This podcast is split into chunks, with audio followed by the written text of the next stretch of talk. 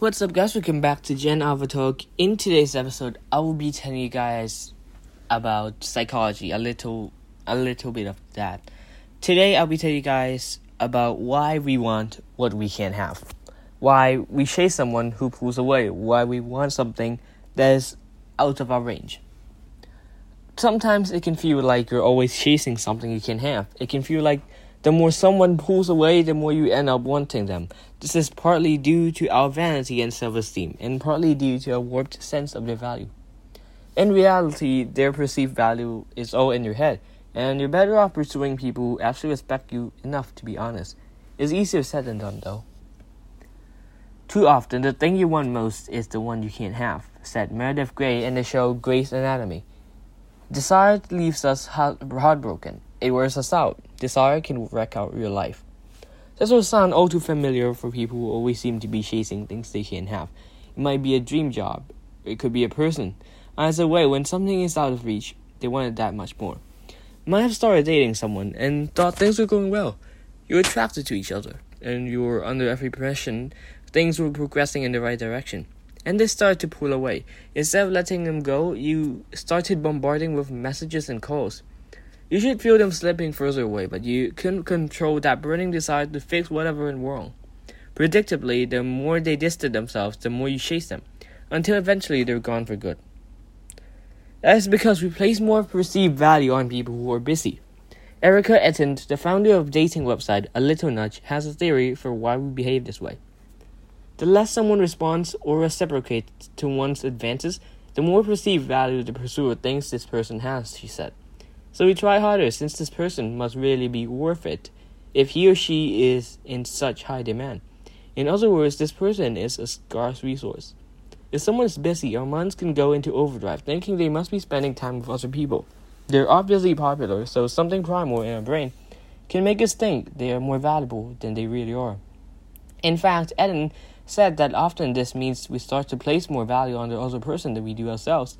But if someone isn't being honest with you, she said, they simply aren't worth your time.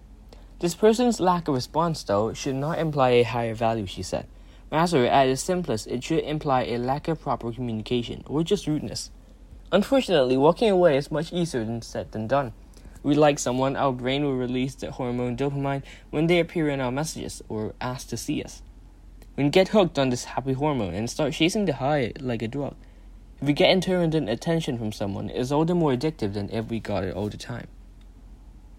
We're susceptible to breadcrumbing. Our brains love the unpredictability because the highs are higher than if we got the desired reward all the time. This is why breadcrumbing has sadly entered our lexicon recently. Breadcrumbing is when someone texts or calls on a sporadic basis normally because they know you respond. It would seem to be pursuing you, but in reality, have no intention of being tied down to a relationship. They're just like leaving you breadcrumbs, like a trail in Hansel and Gretel, to string you along. Thanks to the dopamine, we let people treat us this way, because the reward feels so good on the rare occasions we get it. With the extra dopamine, though, comes added anxiety, she said. When is he going to text? I haven't heard from him or her in three days, and I know she's back from her weekend trip by now. If he wants to go out this weekend, he needs to ask since it's already Friday afternoon. Is that a worthwhile trade off? I say no. It can be incredibly tempting to fall for the thrill of the chase, particularly because our vanity can drive us to keep pursuing someone who just isn't interested. If you can pull yourself away and devote your time and energy to what you do have rather than what you don't, you're likely to save yourself a lot of heartache in the end. Alright, so let me talk about a little bit more about breadcrumb. Because if someone keeps giving you hope that they'll commit but never does, you might be getting breadcrumbed. Alright. If you feel like you're giving way more than you're getting with a potential partner or uh, like you're an, on an emotional roller coaster, you might be a victim of breadcrumbing. Breadcrumbing is a behavior in which one partner essentially gives the other partner just enough energy time, attention, affection, or words of affirmative that provide some of the elements of being in a romantic relationship. However, the other partner is left still wanting, says Dana McNeil, PSYD, a licensed marriage and family therapist and the founder of the Relationship Place. Breadcrumbing is a sign of emotional abuse, since it involves manipulation. Here are some clear signs of breadcrumbing as well as how to deal with it. Their actions don't match their words. There are certainly some truth to the saying that actions speak louder than words. McNeil says victims of breadcrumbing may get so hung up on the wonderful things that the other person tells them that they don't take a step back to evaluate if the person's actions are lining up with their words. Breadcrumbers do this to keep you interested without fully committing. For example, if your partner says they love you and want to be in a committed relationship with you, but never seem to make the time to spend with you or make plans with you, then they're not matching their words to behavior. They respond inconsistently. Classic breadcrumbing behavior is inconsistent communication. For example, there may be times when they're super responsive, followed by periods of time where they seemingly disappear, says Kimberly Panganiban, a licensed marriage and family therapist at Choosing Therapy. They're giving you just enough to keep you thinking that they're interested, followed by periods of complete silence to push you away. When they feel they may be losing you, they start back up with attention again until they feel that you're re engaged. They talk to you but won't set up dates. With breadcrumbers, it's common to get stuck in an endless loop of flirty messages without any plans to actually meet. This creates confusion because even if you ask them to set a time to meet, those requests may be met with excuses, ambiguous responses, or a flat out rejection delivered in a flirty wrapper that goes nowhere. They don't follow through with plans. Even if, when, when you finally do make plans with someone who breadcrumbs, they're likely to cancel, usually alongside a very good reason for their inability to keep their commitment, Panganiban says. This can create a cycle of getting your hopes up and being excited to spend time with the other person and make progress in your relationship, only to be completely let down. Someone who is serious about you in a relationship will keep their commitments. Breadcrumbers are not serious, so they will often be flaky. They make spur of the moment plans, usually surrounding intercourse.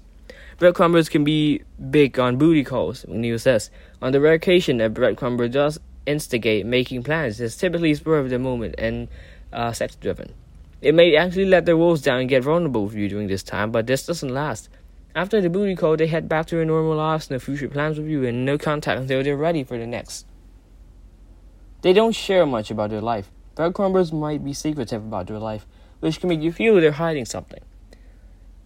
They may share some small things about their life to pull you in and make you feel a little bit closer, but they don't get too deep with you or open up as much as you do. They're intentionally keeping you at arm's length because they don't want to get too close. Therefore, they may share tidbits about themselves, but you won't really get, uh, won't really feel that you truly know them. They're less interested in you than you are in them. Since breadcrumbers have no intention of creating a true lasting connection, they likely won't waste their energy genuinely trying to get to know you. You might feel like they're charming and flirtatious, but they don't ask questions or spend time trying to connect on a deeper level. You'll feel like you're chasing them and investing a lot to try to get to a relationship going, and this will not be reciprocated from their end. This is the end of my episode, and uh, I hope you guys had a great listen. That is why people want what they can't have, and with some uh, bonus about breadcrumbing as well. Channel will say thank you, hit the like, subscribe, and share button, and I'll see you guys next time. Goodbye.